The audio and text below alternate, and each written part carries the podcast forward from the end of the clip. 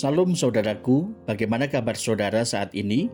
Senang sekali dapat menjumpai Anda dalam suara pastoral GKI Kota Modern. Mari kita berdoa. Tuhan Yesus kami bersyukur kepadamu di tengah masa pandemik yang masih berlangsung saat ini, namun hidup kami terpelihara di dalam Engkau. Dan janji-janji Tuhan meneguhkan kami untuk menjalani kehidupan dari sehari ke sehari. Dalam nama Tuhan Yesus kami bersyukur. Amin. Saat ini kita akan membaca dan merenungkan firman Tuhan dari 2 Petrus 1 ayat yang keempat.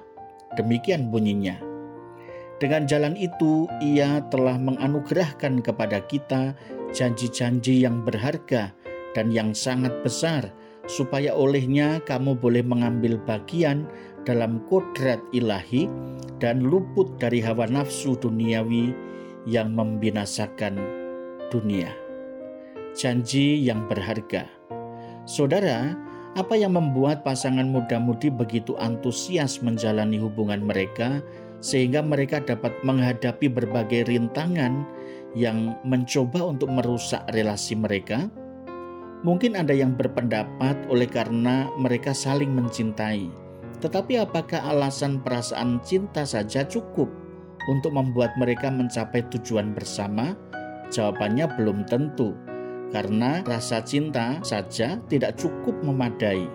Perasaan bisa berubah-ubah, seperti Amnon yang jatuh cinta kepada Tamar dan kemudian membencinya begitu rupa.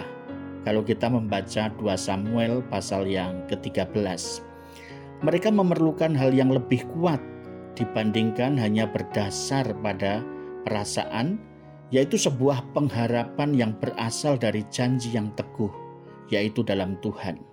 Janji Tuhan tentu berbeda dengan janji manusia. Ketika Tuhan berjanji, maka Ia mengikatkan perjanjiannya itu dengan dirinya sendiri di dalam semua atribut Allah yang dikenal oleh manusia. Itu terkait erat dengan janji-janjinya kepada manusia. Rasul Petrus mengingatkan semua orang percaya supaya mereka tidak melupakan janji Tuhan yang teguh. Sebab oleh janjinya ini kita beroleh pengharapan dan seluruh fokus hidup kita tertuju. Bahkan Tuhan menganugerahkan kata yang dipakai untuk pengertian memberi sama dengan memperlengkapi atau menghiasi dengan harta yang berharga. Wycliffe menjelaskan Janji Tuhan tidak seperti orang pada umumnya berjanji. Biasanya dinyatakan secara diam-diam dengan maksud ketika tidak dapat menepatinya tidak menjadi malu. Perjanjian Tuhan justru terbuka, dinyatakan secara umum supaya diketahui oleh semua orang dan menjadi kebahagiaan terbesar bagi orang yang menerimanya.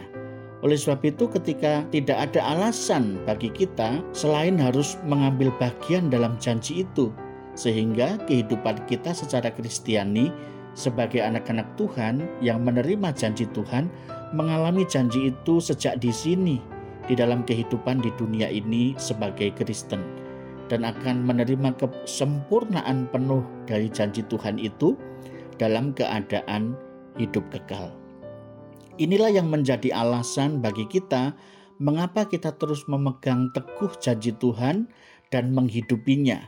Sebab kita yakin Tuhan tidak ingkar janji, Dia akan segera memenuhinya dan waktu itu menjadi kesukaan terbesar bagi kita.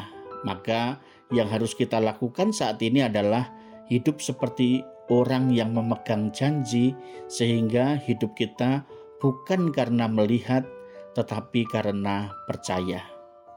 Doa saya untuk kita sekalian.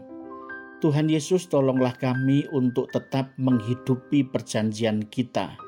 Walaupun saat ini kehidupan tidak lebih mudah, tetapi buatlah hati kami tetap teguh dan tidak goyah.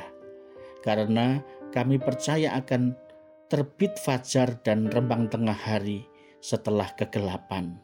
Dalam nama Tuhan Yesus Kristus kami meletakkan pengharapan kami dan memohon. Amin.